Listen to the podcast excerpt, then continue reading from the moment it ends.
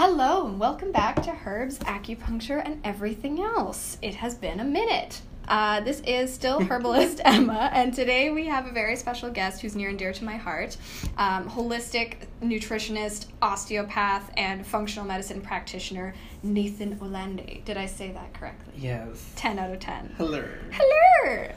so, we're going to chat about all the things, and um, it's going to be a good one. We're mostly going to be chatting about how all of the beautiful things that Nathan does for the community and all the different modalities that he uses go together in this episode. Alrighty. So, I guess to start the background off, I tend to always say how I've met the person that's on the podcast. So, I should preface with um, that I met Nathan when I you know arrived at my new job and he's the the manager uh, of uh, the place that i work and also just an amazing practitioner all around which was obvious like within the first five minutes of meeting him. Um, so after kind of shadowing with nathan for a couple months it was like has to be on the podcast. We have to talk about the things. And i personally haven't met a lot of people that do any functional medicine stuff. Honestly haven't met a lot of people that do. So that was something about kind of how you operate that was very interesting and new to me. Yeah. So I'm wondering if you can tell me a little bit about how you found this stuff, this holistic medicine stuff. Okay. Um, well, what had happened was I started walking away from my traditional Filipino cultural medicine roots and really started getting into the hardcore evidence based medicine science and one day I was really, really sick, and I was in and out of the hospital for more than six months, even to the point where I was accidentally given radioactive dye mm. because they confused my charts oh, boy. with another patient. And um, doctors didn't really have the solution. They just said it was psychological. They wanted to put me on an antidepressant. Mm. And so I ended up stumbling upon a naturopath mm-hmm. through a family friend. And because naturopathic medicine is not regulated in the province of Quebec, this person had a naturopathic diploma but was not an actual naturopathic doctor. Mm. So they prescribed a lot of homeopathics and supplements, and I started feeling better. But the moment I stopped taking those supplements, I felt like a lot of my symptoms were creeping and crawling back. Mm. And so they didn't really focus on the nutrition and the lifestyle changes and having properly layered protocols. Mm-hmm. And so um, after working with that practitioner who got me on the right track and at least stopped some of the suffering that I was going through, um, that led me into Google Scholar and mm-hmm. looking into nutrition research and all that. And um, just trying to find a better way and improving my diet and lifestyle, which made more of the long term overall changes in my health. Mm-hmm. And that's how mm-hmm. I got into this thing. Amazing, yeah, and I think it's it's it's an important piece to point out. I mean, this is like a slight tangent, but that even if it's supplements or herbs or homeopathy or whatever it is that you're taking, mm-hmm. if you're just taking it and then the symptoms come back, it's not solving the problem, yes. right? So the yes. the holistic view is super important. And is that why you were like, yes, nutrition is where I need to go? Yeah. So um, I really started getting it getting into it at the age of like 16 like mm-hmm. so 14 15 16 is when i started doing a lot of research and 16 was the year where i was deep into the shits. Mm-hmm. And um, literally or metaphorically. Exactly. yeah. Gut microbiome, man. It's bad. Um, and so I also started working at a health food store. Um, and I just, I remember I was helping a bunch of clients and customers, and I was approached by a holistic nutritionist who walked into the, the store, and she said, You know, you're really knowledgeable. You know, you can you can get paid for this. Mm. And I was like, what are you talking about? Mm-hmm. And that's when I decided to, uh, as I was going through high school, to take holistic nutrition when I was done my program. That's amazing. That was early then for you. Oh, that was yes. like the first thing you did out of high school. It was like yes. out of the gate, I'm going to do this. I think that explains why your knowledge is so bang on and like intensely memorize. Like I don't understand how you memorize the things you memorize. The the memory on this human being is amazing, and I wonder maybe that's because you started so young and the brain was so moldable and it was just like Yeah. soak up all the info. So. I guess then my follow up question would be, what kind of made you after nutrition school, which is th- three years? Is it four years? Oh, holistic nutrition is only a year program. Really? No Yeah. way. Is that across the board, all programs? For the most part, yes. That's There's so only one school in Canada for holistic nutrition that has a three-year program with clinical internship, Yeah.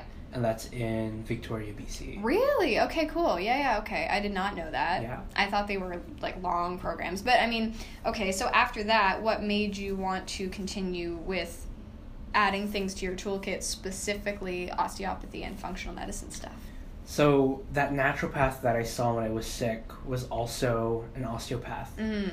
And during this time in my life, I wasn't the only one that was sick. It Mm. was my mother and my fa- and my father. Um, and so I remember being dropped off with my mom to the Children's Hospital in Montreal, St. Justine's, Mm. and my dad running to the hospital next door Aw. because he was thinking of having a heart attack when it was just Right. myopathy associated from taking a statin medication, Mm. which we had no idea was a side effect at that time. Mm-hmm. And so um, my dad was now on um, workers' compensation. Um, he had a really tough time with his back. And so this osteopath helped rehabilitate my father. And I grew Mm. up with, you know, different modalities of acupressure and reflexology and Mm. massage and traditional Filipino massage and physiotherapy and chiropractic and a lot of these family friends that had helped my father they would show me how to do some of these techniques or these things to help alleviate his pain. And so Mhm. even at a very young age, around like the age of four, I remember starting my informal education of body Right. work Mm. and osteopathy after my father was rehabilitated and we moved to Edmonton was something that was a bit forgotten Mm. um, until I remember seeing one patient whose um, stool elastase, which is an enzyme marker for pancreatic function, Mm. was um, just very insufficient. Mm. And we had tried the regular, you know, SIBO-based protocols of using um, antimicrobials and prokinetics and some probiotics and digestive enzymes and bitters Mm. and this, that, and the other. And this patient had not been improving with Mm. their health.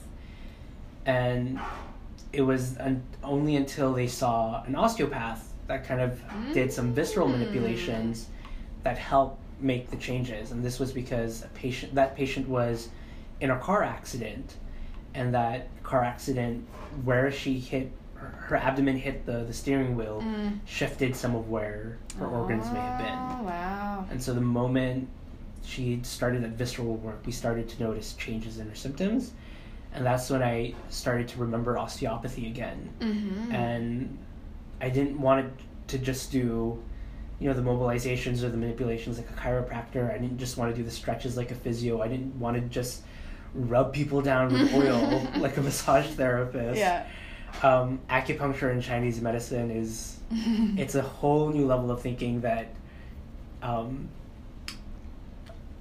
I just it didn't come natural to me. Didn't seem like where you were at. No. So that's where I stumbled upon osteopathy and how it was very holistic and it was Mhm. very complete and it covered everything from viscera to craniosacral to your regular musculoskeletal stuff. It was Mhm. just the complete picture for me. And I want to be able to help my patients both internally and externally. Mhm. And having done a lot of the external work from starting from the age of four, so to say, Mm. um, it was just a perfect fit for me. Yeah. Wow. Yeah, because I feel like with, I mean, having body work as a part of the uh, as a part of a practice is amazing. I think to just yeah, like be the most holistic practitioner you can be, and I think a lot of people don't actually know what osteopathy even is. Like what I I only recently learned it. Like I knew what chiro was before osteopathy. I think I knew like obviously knew about massage, knew about acupuncture. So osteopathy is kind of like almost like a little hidden gem in the alternative health community. Oh, I think okay. anyway, because I know a lot of people, at least the in the herbal sphere, Yes. might not know what an osteopath is. Okay. Yeah. What? How would you define it if you had to like kind of sum up? I know you kind of did already, but Uh, yeah, so I think osteopaths, um, so they're actually the originators, and out of that was birthed chiropractic. mm. Um, the father of osteopathy, though, believed that a lot of the life force and the energy and the healing mechanisms were in the blood, Mm. whereas the doctor of chiropractic was like, no, it's in the spinal nerves and, Mm. and all that stuff. super cool. Yeah. Um, but I would say osteopathy is just like any, you know, complementary medical practice that they believe, you know, the body can heal itself. Mhm. Um, there are a few things that they believe like structure dictates function. So Mhm. the anatomy dictates the physiology. Um, but overall, how I would describe it is it's a very holistic modality Mm. that looks at the body as a whole and not just let's say the spinal nerves or the muscles or Mhm. uh, the cerebrospinal fluid or the blood flow or the lymph Mhm. we look at all of it as one congruent being and how it operates and works together which is so good. yes Yeah. Yeah, and I've personally had some of Nathan's osteopathy, and it's great. Like, my back doesn't hurt anymore as much as it used to, and that's fantastic. Um, and so, why then the functional medicine piece? So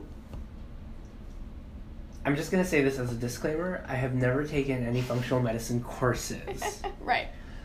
the reason why I say I practice functional medicine is because it is what I like to call the methodology behind my madness. Mm, okay. Um, functional medicine to me, some people will define it as a practitioner who orders a cajillion bunch Mhm. of lab tests. Other people who, you know, define functional medicine say that they did a course in it and that's what Mhm, why they mhm. practice it. I think the real nature of functional medicine is using a systems biology approach into understanding and differentiating between the roots and the, the root cause versus the symptoms. hmm Um, and so when I'm, you know, when I'm saying I'm practicing functional medicine, I'm looking at a person's food, diet and lifestyle, gut health, mitochondrial function, Mhm. inflammation, oxidative stress, um, their, you know, environmental toxins, some of their genetics, and I'm taking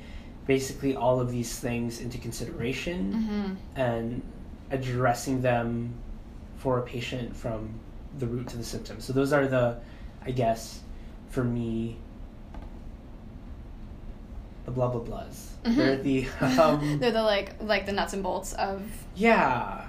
yeah. They're they're the systems biology part that I look at Yeah. to determining what the root causes and the symptoms are to the Mhm. symptoms. hmm I love that, and I think like functional medicine can be a bit polarizing because, like you said, there's not really like one definition of functional medicine, or like different practitioners define it and practice it differently. Yes. So I've talked to some people that are like, "Oh, I can't stand functional medicine because it's so expensive," or like the tests are expensive. But then you meet someone like you, and the methodology is there and it's amazing but it's also not super expensive like you're not like you know you're not sending them out for 20000 No. you know like it's just not No.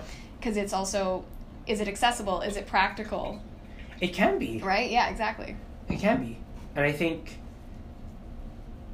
accessibility and practicality is something that is very near and dear to my heart. Mhm. You know, having Mhm. parents who are chronically ill, um, who are also, you know, being economically disadvantaged, Mhm. um, having accessible health care, or even family friends who took the time to help my dad and my mom Mhm. and all that was, was very important. Mhm. Um, and so I don't think you need to run five billion tests Yeah. to understand that a patient needs to eat more maybe prebiotic foods Mhm, and probiotic mhm, foods mhm. or if that's not working maybe we need to use some antimicrobials if there are Mhm. signs of an overgrowth Mhm. if we do see some dysmotility associated with that we can add that to there Mhm. um, I mean, even just taking regular standard labs and looking at them from a functional perspective is is really beneficial for us Canadian-based clinicians Yes. because um, a lot of those lab tests are free. Yeah. So Yeah. you know, a lot of the times when I'm seeing a patient, I can get their blood results through their doctor and seeing their lab results from a functional perspective already gives me a general really good idea as to what's happening and mm-hmm. I can mm-hmm. address those symptoms without needing a $600 functional stool test mm-hmm. or a mm-hmm. $600 organic acid test mm-hmm. or a $600 mm-hmm. Um, Dutch test. Mm-hmm. You know, I mean, those tools can be used, and if it's if it, a patient can find it to be affordable and they want to do those testings, I make sure that I can give them that option and I understand how those tests work and we can work with those results. But it may not be as highly necessary as we deem it to be. Mm-hmm. And just the fact that you have the base knowledge to interpret those results is more important than actually going and getting the tests. Yes. Yeah, that makes a lot of sense. 100%. And I think that's the really amazing part too like you said is in canada at least we have a lot of freedom with going to get those tests that are you know covered under ohip and so but it's still interesting because you'll get a lot of people that come in with blood results or di- you know different test results that their doctors have deemed normal and then having a, a, practitioner that knows a little bit about functional med look at it again can actually be really helpful right to yes. interpret if it's actually functionally working yes yeah very and cool. so i mean even when it comes to standard labs i mean we we've we've had a discussion mm-hmm. about this mm-hmm. but a lot of the times what will happen is we'll take what I don't even know what we define as an, a healthy population. Right. We'll take a healthy population of approximately 100 people, draw their blood, and depending upon the marker we're looking at, either draw a standard bell curve mm-hmm. or a mm-hmm. double bell curve, whatever. Right. right. See what the two standard deviations are, and, yeah. and say, well, this must be healthy. Mm-hmm. Mm-hmm. Where mm-hmm. some of the research may point otherwise. Yeah. You know. So I mean, B12 in Canada, it's ridiculous. right. But it you know B12 of greater than 150 I think it's picomoles or nanomoles mm-hmm. I, I, forget but greater than 150 is the standard units mm-hmm. um, means that you're not B12 deficient when a lot of the studies are showing that actually some serum levels for actual B12 deficiency should be either greater than 600 or 800 oh my god so we yeah so that's nearly 4 or 4.5 times mm-hmm low on the Canadian typical standard reference range compared to what's actually being seen within the literature. Yeah, totally. Oh man, that's bananas. Whew. And just as a side tangent, if I may. Yeah. Even when we look at some of these functional tests, like how much of it is actually clinically significant? Mm-hmm. And I'm gonna mention this, and I'm probably gonna get shot, but I'm gonna do it anyways.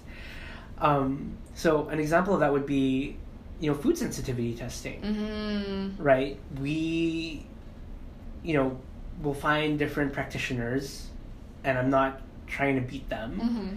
but we'll use food sensitivities and we'll say you're sensitive to these foods, eliminate from your diet. Mm-hmm. You should feel you should be feeling better. Mm-hmm.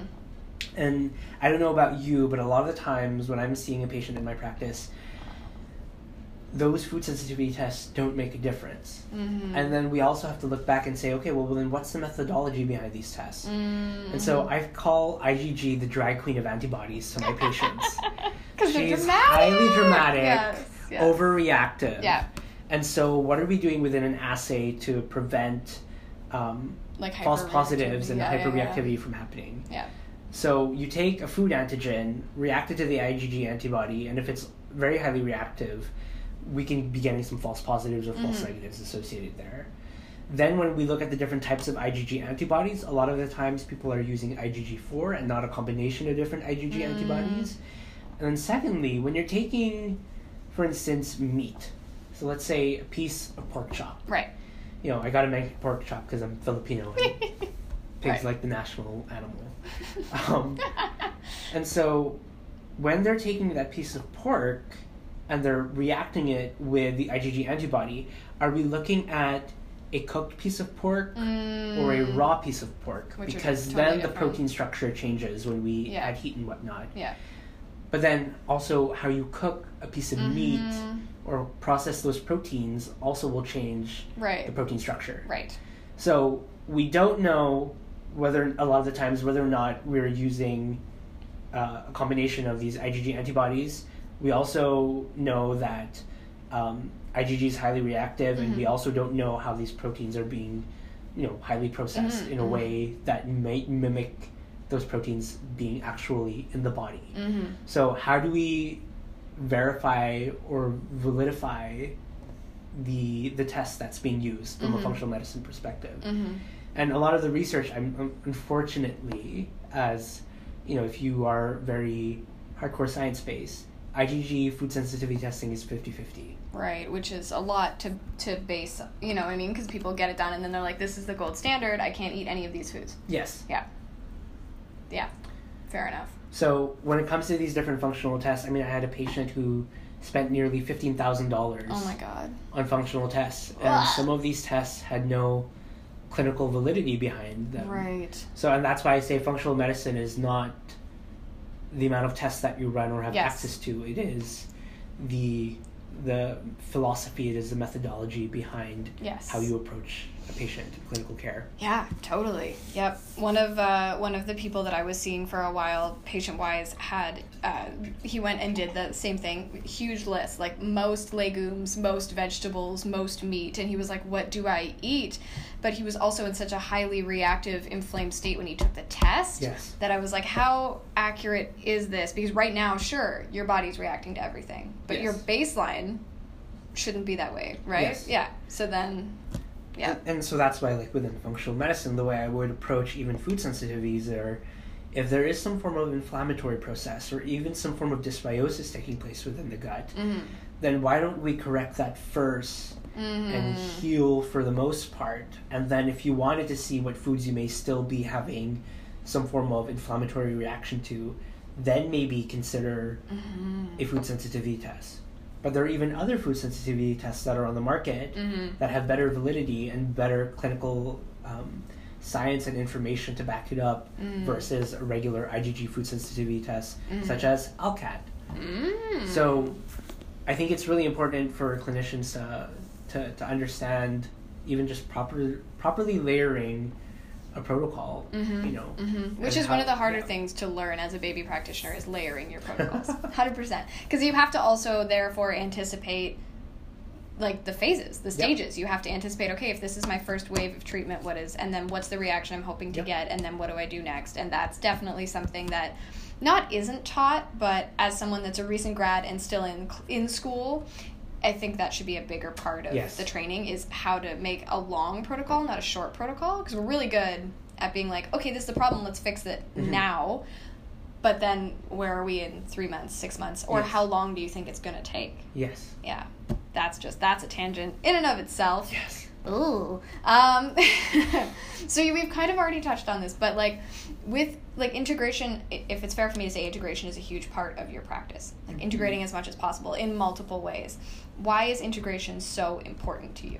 What do you mean by integration? I mean, I I think the original question was integration of different modalities so Okay. important to you, but that could also extend to like accessibility and um, like affordability Yes. and different things like that. Like, why is the integration of all of these different things so important? So, in terms of integration for, let's say, modalities or integrating different modalities, I think why it's important is because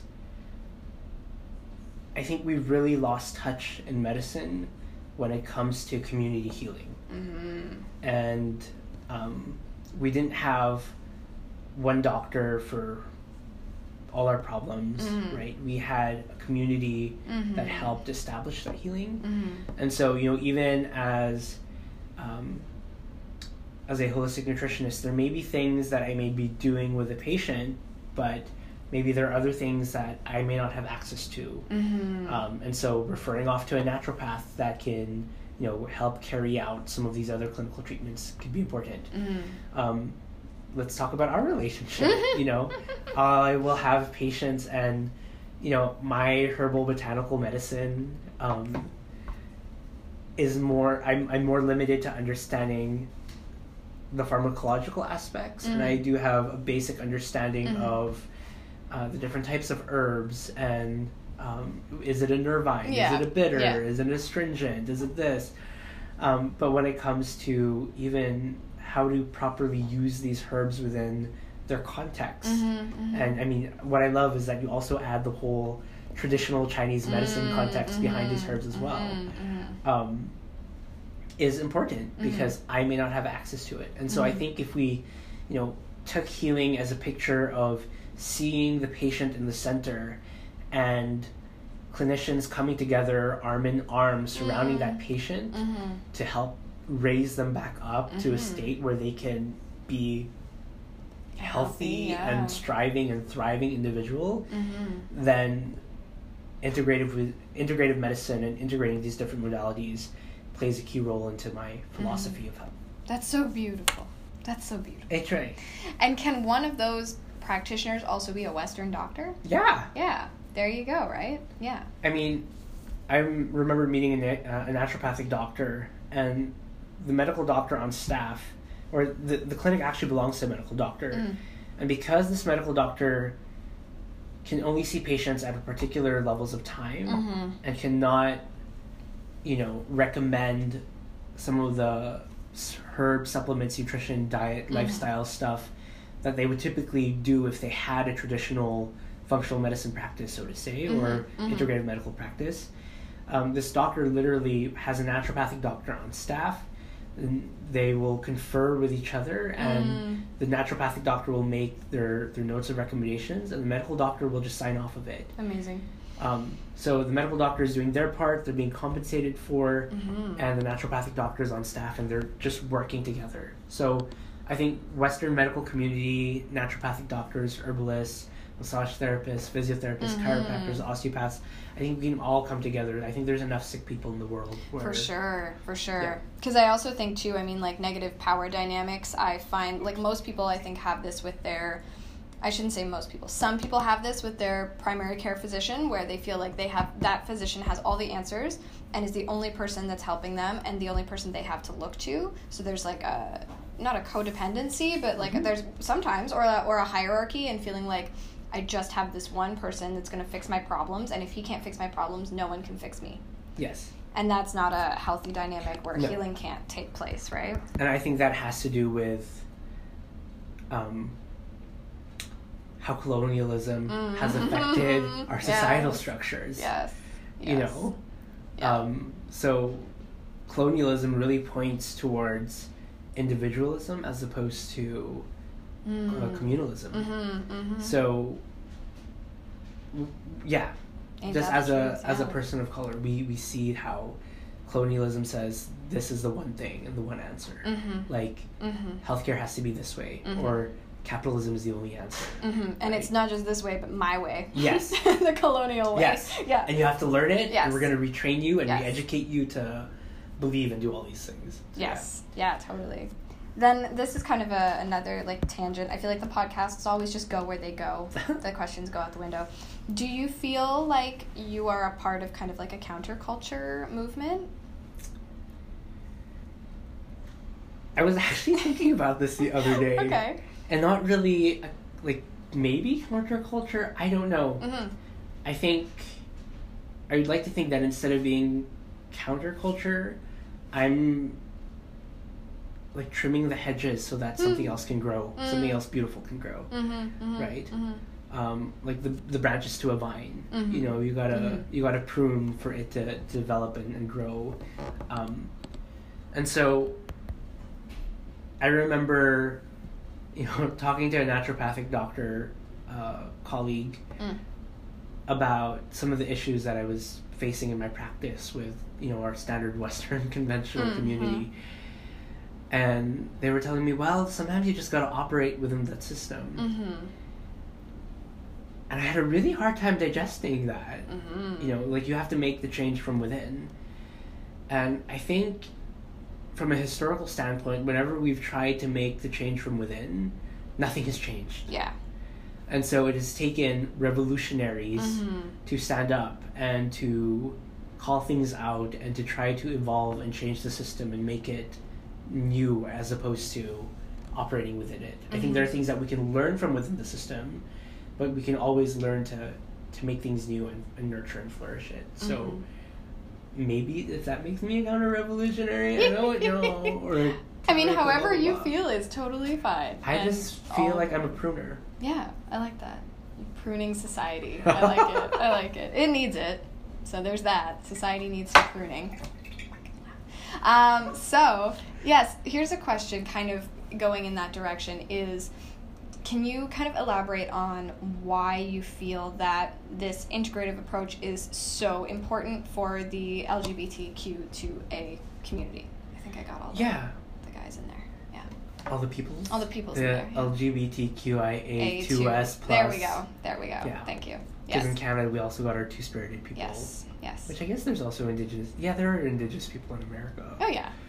They're just forgotten, unfortunately. Mm, yeah. Hashtag. We're not even gonna go there. No. um, yeah. So I think, you know, being part of the LGBTQ community, I am a gay, queer, cis man myself. Mhm. Um, although we're gonna put a question mark to the cis, but Okay. we're we're discovering Yeah. things. Yeah. It's Um, a process. Yes. Um, so, this community faces higher rates of mental health conditions, Mm-hmm. higher rates of sex trafficking, Mm-hmm. higher rates of uh, suicidality Mhm. associated with the mental health conditions, Mm-hmm. and um, there's just a lot of sadness and brokenness within this community. Yeah. And so, a lot of the times I see these people or these patients, and they want the best for their health, and they go see their medical doctor for things, Mm-hmm. and some shit just doesn't get resolved. Yeah. Yeah. You know, Yeah. um, an example I have was a, a transgender patient. You know, it was a transgender male going to see their doctor, and um, was really reacting to the testosterone Mm-hmm. and to the point where they were puking, their bilirubin levels were climbing up, Right.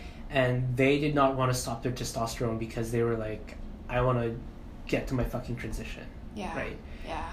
And so I don't know if I'm allowed to swear on your podcast, Yeah, it's fine, it's but hey, It's fine. um, and so one of the things we put this patient on was saw palmetto Mhm. because what we were assuming, well, what I was assuming is that this patient wasn't going through the proper conversion of their testosterone. Mm-hmm. And just by having a bit of saw palmetto into the mix, they were able to overcome their symptoms, their Mm. their Gilbert syndrome from the elevated Right. bilirubin levels started to drop, and they were able to withstand yeah. and continue with their their hormone replacement therapy. Mm-hmm. You know, I mean, we have patients at our pharmacy who you know report of symptoms of fatigue or Mhm. tiredness who are you know HIV positive taking you know ART or Mhm. antiretroviral therapy.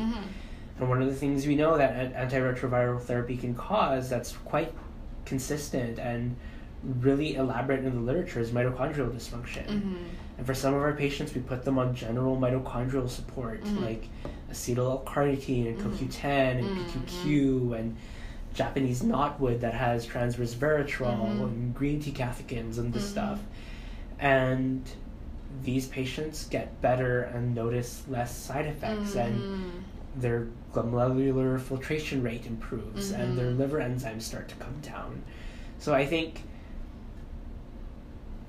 integrative medicine within the LGBTQ community is still not widely known because Mhm. we still don't have many clinicians that are Savvy.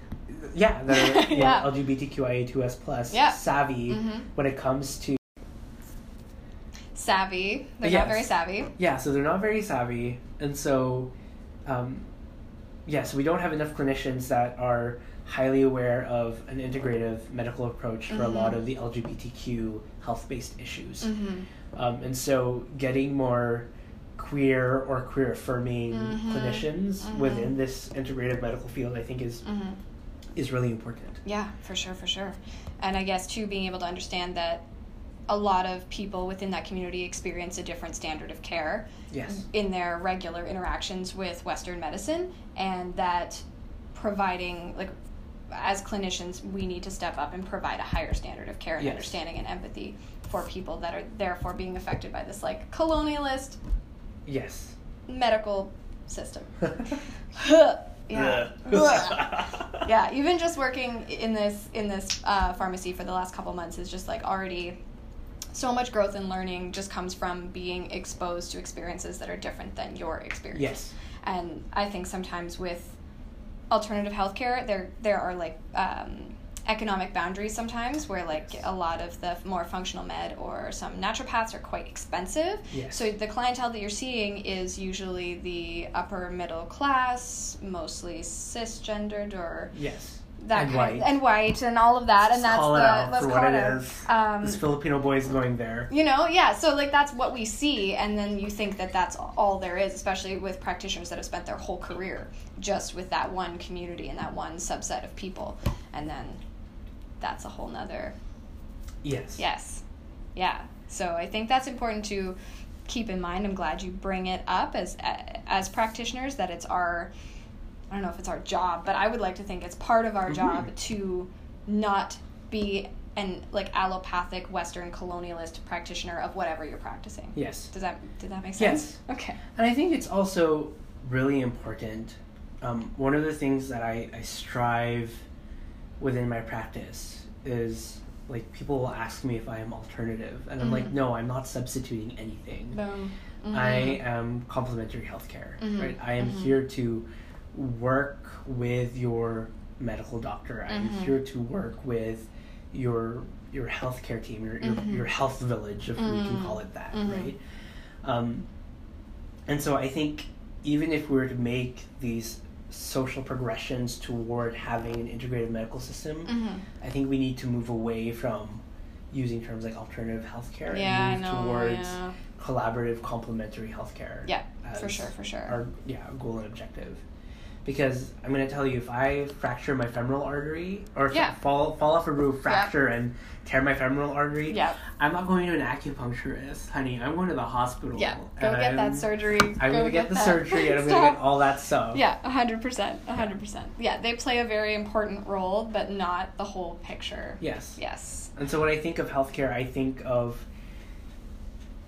hands coming together and shaking each other. Mm-hmm. Like mm-hmm. hands, sh- yeah, shaking hands. I like it. You know, or Mhm. a hug, Yeah. right? A hug. That's a big part too. I mean, Yeah. like, there's we've uh, that's a whole nother whole nother kettle of worms. But like the the um the way that the medical system functions now is that you know there's no there's no hugging there's no empathetic or like therapeutic touch it's Yes. just very like clinical and that can be really triggering for people and there's just there's so much in that Yes. that as complementary healthcare practitioners, I think we get a little bit more wiggle room in like, especially with body work too. Like Yes. you can interact with the body in a positive, non clinically aggressive Yes. way.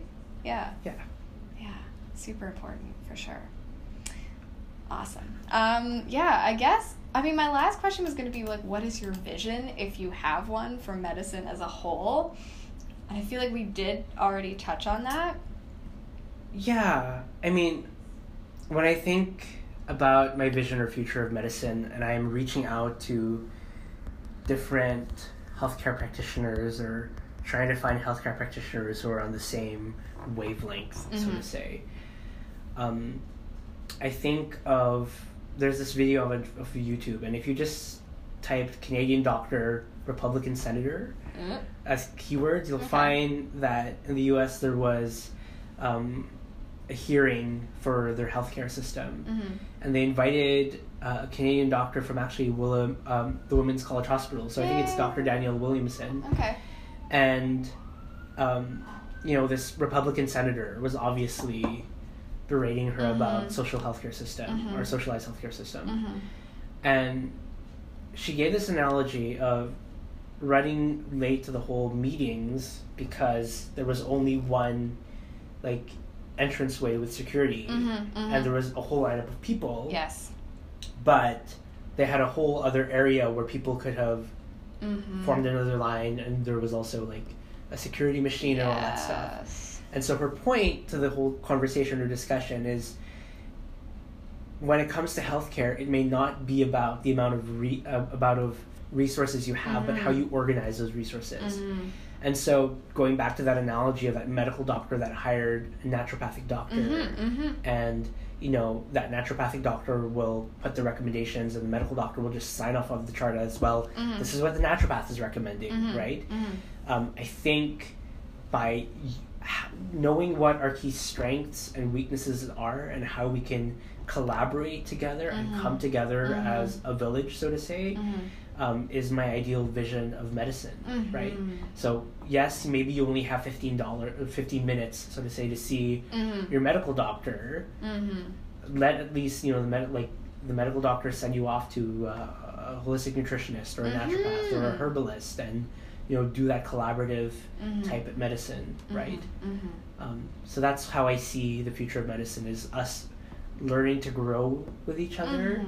And grow in peace and grow in hugging it out and shaking Mhm. hands and saying how can we help and support each other and what can we you know reorganize within the system so that Mhm. patients can have affordable accessible and amazing integrative Care. medical care. Yeah, totally. Amen to that. Oh my gosh. Um, yes, that would be great. I think too that um, I don't even know what I was gonna say. There was something. It's gone now. I'm blown away by the vision.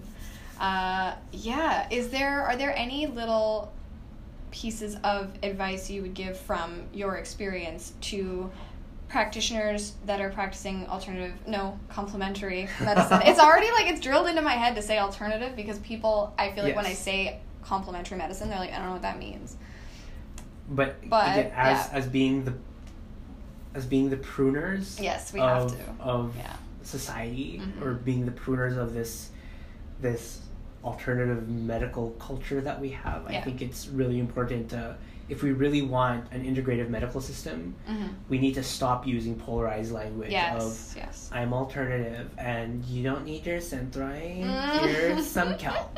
You know? yeah yeah I think we need you know, like if a you know, so I Yeah. think we need to be the the changers within the culture Yes. that says we can have both yes, we, we can, have have all of it yeah Mhm. for sure are there any pieces of advice you would give to complementary healthcare practitioners on how to make their practice more inclusive and accessible to communities in need of that I'd say the first place to start is to really assess or address or think about the morals and the ethical the, the, the ethics and the principles and the philosophies that are behind your practice. mm-hmm. And it doesn't just have to be from a clinical standpoint, it could be from a personal standpoint. Mm-hmm. Like the reason why, you know, I choose to have consultations under a hundred dollars mm-hmm. and you know try to provide people within like with the best integrated medical care possible Mm-hmm. um, and be reasonable about it is because I believe in in, in social justice and Mhm, change and that providing this type of medicine shouldn't just be for the upper Mhm. middle white class citizens Mhm. it should be accessible to all people Mhm. and therefore to provide that accessibility i need to change my practice from within Mm-hmm. and initially when I started out, um, and have having had you know your standard typical practice of charging 150 to 200 dollars, Mhm. maybe even more an hour, Mhm. um, and doing that, I didn't feel satisfied. yeah And it was the moment that I dug deep into my philosophies Mhm. about what I believed in with my ethics and my Mhm. social justice and all this, that, the other, and did the work into blending that within how I can fit these things into my practice. Mhm. That's when um, my practice started to grow and this abundance started to take place. Um, Mhm. I mean, I've just started practicing again since I was in school. Mhm. Um, this past November officially Mhm. and my clinical the amount of patients that i'm having is just continuing to grow Mhm. Mhm. um, and it's very organic it's very Mhm. word of mouth my website is really dinky and gross and i'm not really not doing much on social media but i think if you just put it out there yeah to take care of people the universe will do its job god will do its job into Mhm. providing that abundance towards you as well Mm-hmm. That's beautiful. Oh man. Oh, thank you so much, Nathan, for being here and giving us little like pearls of wisdom. I feel like we could keep going forever, of course infinity. And I, I think I would love to have you back to talk about like I had a question about like gut health, and I just feel like we need a whole episode Oh, for that yeah. because this is not this is not gonna work I like if to we do talk it about now. the shits. We got to talk about the poops. We touched on it briefly earlier in the podcast, but like that is one of the most I think complex systems of the body is the most complex system. Like it's the I digestive it's- system. Yeah, it's that. It's I'd say the. You know when you're putting a tent and there's that pole in the middle Yes. that holds the tent up. yeah. That's what I think of. Yeah, she's a big pole. System. Oh like yes, she is. Oh my goodness. Hashtag is so, life. where can people find you to book with your amazing self, which I 100% recommend doing for any and all of the needs? But where can they find you? Uh, they can find me here at Well and Good Pharmacy. Um, so I'm typically here Monday, Tuesday, Wednesdays, and then I'm seeing patients every Thursdays. Um, as my practice continues to grow, I'll be expanding my clinical days.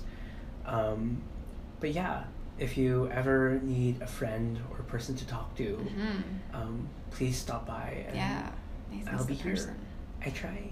And your Instagram is Nate's Health Corner. Am I correct? I'm sorry. I can edit that out if you want. But even that Instagram has become more of Personal Instagram? a personal music right. type homage type thing as I see. opposed to Like a health. yeah. Okay. I, I'm working on What it. What about the website? the website? Can we tell people about the website? we can link it okay. Okay. because it's too damn long. Okay. That's it's it's a it I since I started practicing, um, I have a very like it, it's a Wix site and yeah. so it has that It has the Wix www dot Yeah, blah blah yeah. blah blah blah dot wixsite.com It's- slash blah blah blah blah blah Oh, blah. I know it's so funny. Even like my when I made the first email that I have for seeing patients, I have to change it because it's emmadowney.herbalconsults at gmail.com and I'm like that's too many letters Yeah. and I hate it. so I feel ya.